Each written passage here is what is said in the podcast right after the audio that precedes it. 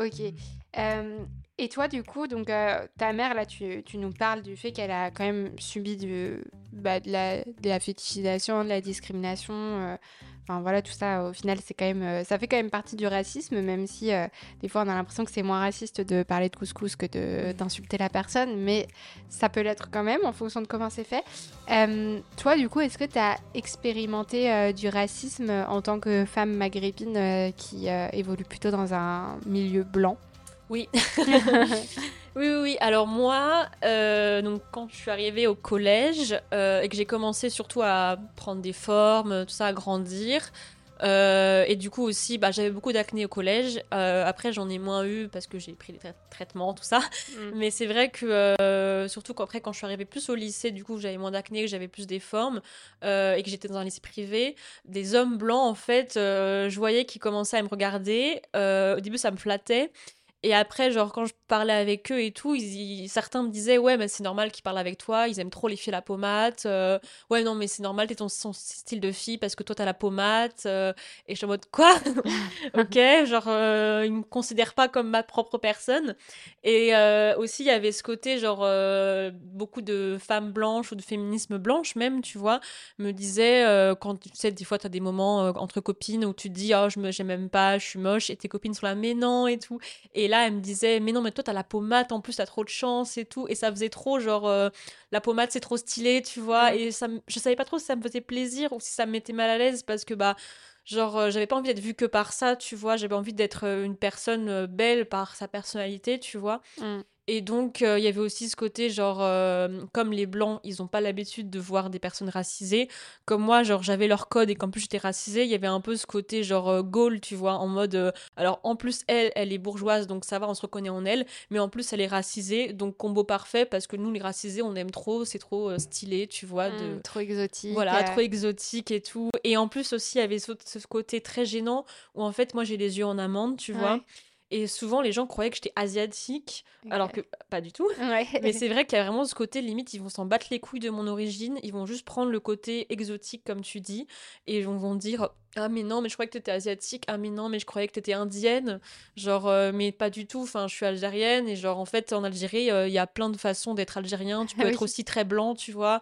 Et euh, en plus c'est drôle parce que je ressemble à ma grand-mère du coup qui est algérienne. Mmh. elle avait aussi les yeux en amande tu vois. Mmh. donc vraiment c'est un truc de fou. Enfin les blancs en fait font pas la différence et c'est vrai que bah ça, ça m'a aussi mis mal à l'aise parce que bah même on m'appelait la Noachi, tu vois. Euh, ah oui, sympa. Voilà, c'est ça. Mais non, enfin rien à voir avec l'Asie, tu vois. Et même pour les personnes asiatiques, enfin c'est tellement horrible. Ouais, c'est horrible. Le racisme euh, ouais. pour les personnes asiatiques aussi, c'est un sacré truc. Euh. bah c'est ça en fait, c'est mm. totalement ça. Et du coup, bon, je l'ai un peu mal vécu parce que surtout je me sentais vraiment bah surtout que j'avais l'impression que la fétichisation, ça pouvait aussi passer par ah mais t'es de quelle origine? Puisque ça se voit que t'es pas française ou même aussi dans ma façon de parler, je sais que je suis assez stressée. Et c'est vrai que euh, des fois, on m'a dit, ouais, ça se voit quand tu parles que tu fais pas française. Mais du coup, enfin, c'est plus. oui, je suis française depuis le début, je suis là, laissez-moi. oui, non, mais c'est ça, exactement. genre. Mais enfin, en fait, je me prenais grave mal parce que je me disais, mais euh, en fait, c'est parce que je suis stressée que je parle un peu de manière un peu décousue, enfin, que je suis un peu euh, pas à l'aise, mais c'est pas parce que je suis pas française. Enfin, c'est horrible aussi de ramener ça à la langue, enfin, tu vois. Et j'avais un peu l'impression que les personnes qui disaient ça, ils se rendaient même pas compte que c'était hyper raciste et ils avaient l'impression que ça me faisait plaisir. Ah genre, tu sais, je me rappelle de soirées où il y avait vraiment des meufs qui venaient me voir en mode, ah, mais en fait, t'es de quelle origine? Et t'avais d'autres gens qui regardaient en mode euh, Ouais. En mode, ouais, vas-y, on va t'écouter, là, c'est trop l'attraction et tout, mm. genre, trop gênant. Enfin, moi, j'avais l'impression d'avoir des projecteurs sur moi, et en plus, bah, étant du coup un peu bourgeoise, euh, étant aussi, bah, par mon père, avoir eu, j'avais une culture française, bah, j'étais pas non plus toujours très à l'aise de parler de ma culture euh, maghrébine, sachant que ça fait partie de mon enfance et que c'est un peu précieux, tu vois. Mm. Donc, euh, c'était vraiment gênant et compliqué de dealer avec ça.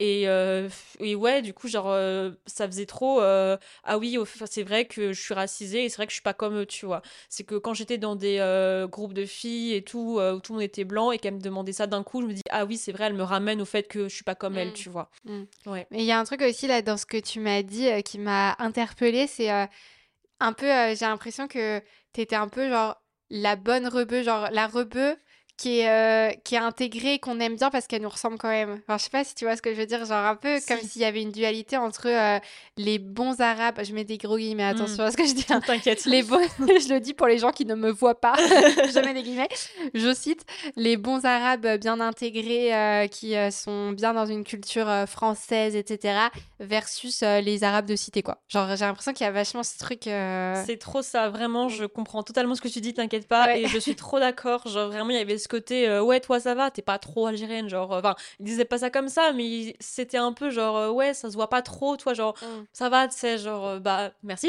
genre, ok, genre, en fait c'est ça, il y avait vraiment ce côté, c'est comme s'ils se rassuraient, tu vois, c'est comme s'ils se disaient, ouais c'est bon, je suis pas raciste, parce que j'ai une amie, c'est Louise, c'est bon, genre, Mm. et puis elle ça va, elle est racisée, mais genre, bah... Ouais, non, pas trop, quoi. Genre, Ouais. en soi, et même tu peux être euh, super blanc aussi, et genre être racisé, enfin tout ça c'est des mélanges d'identité. Mm. Donc c'est vrai que c'est intéressant parce que c'est vrai que je ressentais ça des fois. C'est vrai que je sentais euh, ce côté où j'étais la bonne arabe et qu'il y avait ce côté que bah moi ça allait parce que j'étais pas une prolo qui criait tout le temps, qui se tenait trop mal. Enfin Mm. pareil, hein, genre euh, gros guillemets, hein, c'est Oui. pas forcément mal de, de faire ça, de se comporter comme ça. Mais c'est vrai que moi il y avait ce côté, comme j'avais des codes bourgeois, il y avait ce côté, bon elle ça va, genre on peut, euh, c'est une bonne arabe, elle est gentille, elle crie pas trop fort et tout. Cet extrait vous donne envie d'écouter la suite? Retrouvez l'épisode en entier mercredi prochain sur toutes les plateformes d'écoute. À très vite